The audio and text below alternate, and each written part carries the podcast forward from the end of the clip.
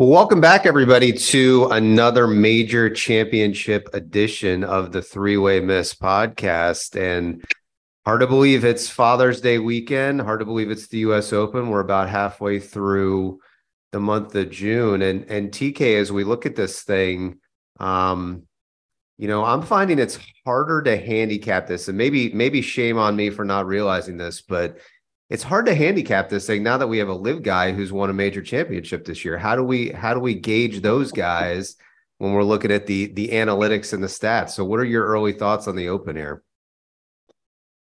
I think you're asking a great question. I think you know we said that going in to the PGA. We knew there was a couple guys, Brooks being one of them, that that had a real opportunity to win, and he did. Uh, you know, I think that there's still only a handful of guys that were on that side of the ledger, so to speak, that that have an opportunity. I think the noise of last week is irrelevant to kind of the guys from that um, that group that can win. I will say, obviously, yesterday PGA Tour had a huge win relative to what happened at the uh, RBC Canadian Open with, with, with what Nick Taylor did. Just uh, obviously an incredible moment in the home country. With that said, to your point, I still think I, I don't know that it changes the handicapping a whole lot. I think you're talking Cam and Brooks are probably the only two that can really kind of shine from kind of that LIV. I'll do the uh, little little quotes here that our listeners can't hear, but from the LIV side. And other than that, I mean, I think it's I don't know. My gut thinks this. I think it's a favorites. I think it's the favorites race. I do not think PGA Championship, we all said there could be a first time winner. I think we were all in that same boat. I don't. I think. I don't think so for the U.S. Open here at LACC. Well, Scotty, what about the golf course? I mean, we're talking about a place that hasn't hosted a professional golf tournament in 40 years. Um, or since 1940, I think, is actually it hosted the 1940 LA Open. I think was the last time it hosted a professional golf tournament. I know there was a Walker Cup sprinkled in there in what 2017, I think. But uh, you know, this is it, it's not a typical U.S. Open rotation golf course for us here, especially out in California. So that becomes challenging um because you know there's no horses for courses here we don't know who's going to be comfortable at, at, on this layout and at this golf course as well so that's a challenge yeah totally agree and you know it's interesting let me back up for just a second as we sit here on a monday morning after maybe one of the craziest off course um, weeks in the history of, of professional golf. And quite honestly, one of the coolest finishes that we've seen in a long time uh, at the Canadian Open. And um, um, I mean, certainly Nick Taylor's a story, but but the tackle that security guy had on Adam Adam Hadwin. I mean, I think one of the what the Ottawa Rough Riders. I don't know any CFL football teams, but he may be signed to a deal, at least a special teams deal after that tackle. Um, so, and and then I'll add one further thing. I think I'd add DJ TK to your list, right? I mean, I think Cam Smith, Brooks, and, and probably DJ, the three from LIV. But you know, the reality is, it feels like has anyone? I mean, any guys on LIV really played golf since the PGA? It doesn't right. seem like uh, what they have one event maybe. So it's add add further to the point that it's hard to handicap this event. Um, and then and then back to your ultimate question, Matt, in the golf course. Uh, no idea, right? I mean, I've been lucky enough to play there. Spectacular golf course. I think we're all going to love watching this tournament. Um, but how do we have any idea not only who's going to win, how the course is going to play, what kind of scores you're going to see? It's it's a complete unknown. Um, I think in many respects, and and I guess I would say that uh, I guess one further point would be that I love the fact that it's in LA because it's going to be prime time golf yep. too. You know, for us, not all of us are going to Bandon Dunes this week, and so for those of us not going to Bandon Dunes, it's going to be prime time viewing, which will be spectacular. And so, you know, it's kind of nice that a major showed up in the in the in the midst of all this craziness because um, we can sort of get back to just watching championship golf. Uh, and and uh, you know, I, I, I don't know who's going to win, but I'm not sure I'm convinced exactly with what TK said. What's going to be a a tried and true champion. I mean, we just really, I think the the real answer is we really have no idea. Yeah, interesting tidbit too. This will be the third out of the last five U.S. Opens that have been in California. Um, obviously, we had Pebble where Woodland won, and then Torrey Pines where where Rahm won. So, you know, maybe a, a West Coast guy, a, a California guy, um, could come out of the pack. But uh, I mean, let's let's dig into the picks here. TK, you know, what are what are you thinking? I mean, Scotty is the prohibitive favorite. It seems like, but boy, that putter has just let him down recently. The uh, the numbers out of the Memorial were shocking, really, when you looked at how good he was tee to green. But the, the the amount of shots he lost with that putter has to give you a little bit of pause. But he's playing as good, if not better, than anybody else in the world right now. That's for sure. Oh, absolutely. I mean, plus he's got a little bit of history there at, to, to the point before of the Walker Cup. Not a mm-hmm. lot of not a lot of guys have history there relative to competition. I'm sure to Scotty's point, a lot of them have played it when they've been in the uh, maybe they're up at Riv, you know, playing in the um, LA Open, but not a lot have played it. So, two things where I'm leaning. I'm not leaning Scotty, but from a from a just an absolute stud, I am leaning Rahm, but also a little bit farther down on that Walker Cup team. I do like Morikawa this yeah. week. Why? Mm, I don't know. I'm just leaning. I love the plus twenty five hundred. Does does his does his injury at Memorial concern you at all? Uh, dive into it for me. How how I, I read about it, but I didn't know that. Well, I mean, it's not. I, I guess is all I'm saying is that he was playing great at Memorial. He's in, I forget exactly what position, but certainly in the hunt, and had to withdraw Sunday morning because of back spasms. And mm. who knows how fickle that stuff can be. And he's not played around a golf since. So yeah, that would change your thoughts. All right. Well, that means I have to put a little money on him because that's one of those where you wouldn't put money and then. so, Maddie, to your point, I'm leaning Rahm over Scheffler. Obviously, those two are the only guys that are under plus a thousand. I'm leaning Rahm. I, I was actually leaning his way beginning of the year. I thought going to LA was just going to be a Rahm moment. Um, so that's the where that's where I'm leaning right now. Scotty, give us your thoughts. Yeah, it's hard not to acknowledge Scheffler being the best ball striker right now. Uh, putting's a worry. It's hard not to acknowledge how the greatness of Rahm. I mean, I would actually consider Brooks too, except for I feel like he's been at the bottom of a keg since he won the PGA. And if you've watched any of the NHL hockey playoffs, holy camole, who's having more fun these days than Brooks Koepka? Um, so so it's hard not to acknowledge those. Um, you know, I want to throw in my boy Homa, but I don't think yeah. so. But, but I will say, you know, he was on the Walker Cup team, I'm pretty sure.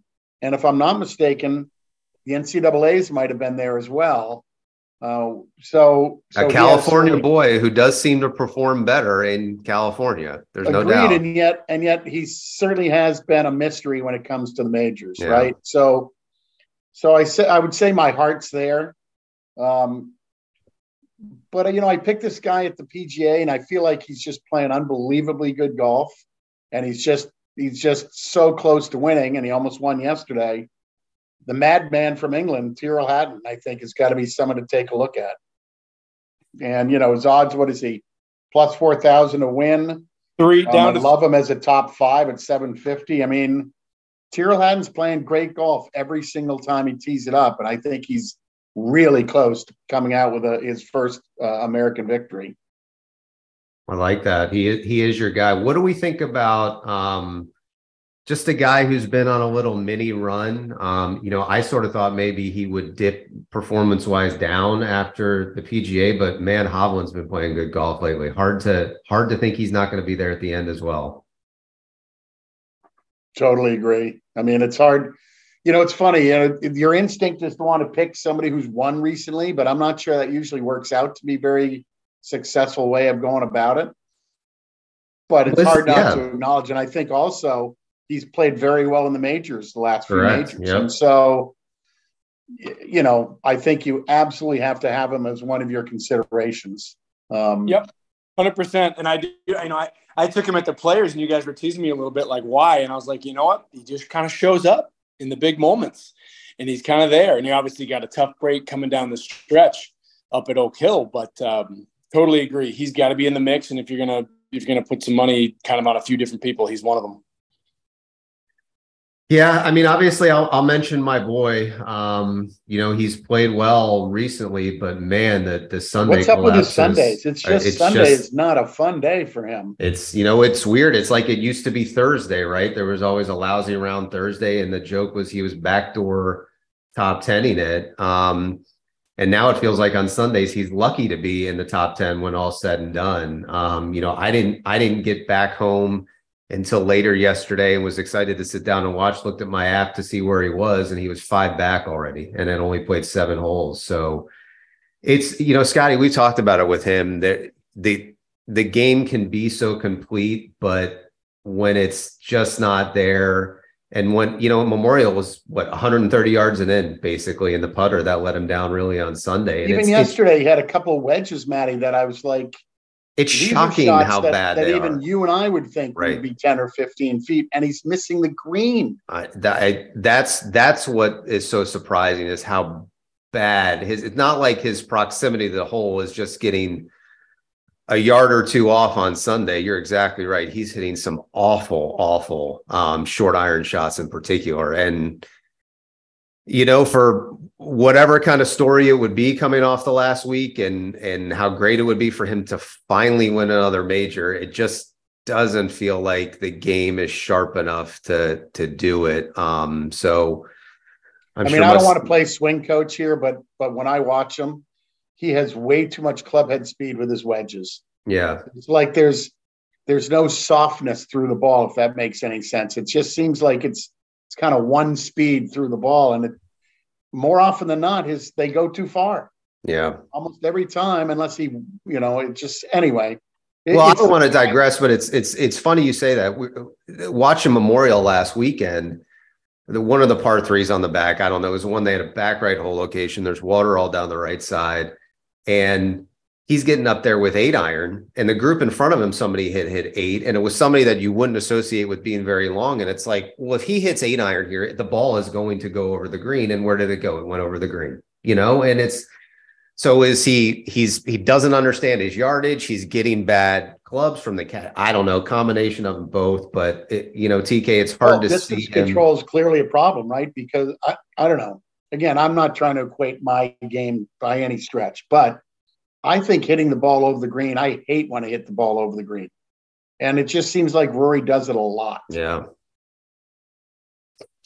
Yeah, I mean, listen, you got there's nothing more to be said on Rory. The guy is just I I think we can wrap this with Rory into not, not even Thursday, you know, the Thursday rounds, which we always laugh about at Augusta, but everything going on in the last three to six months in the golf world and Rory being in the middle of that, I just has think has taken a a physical and mental toll on him, right?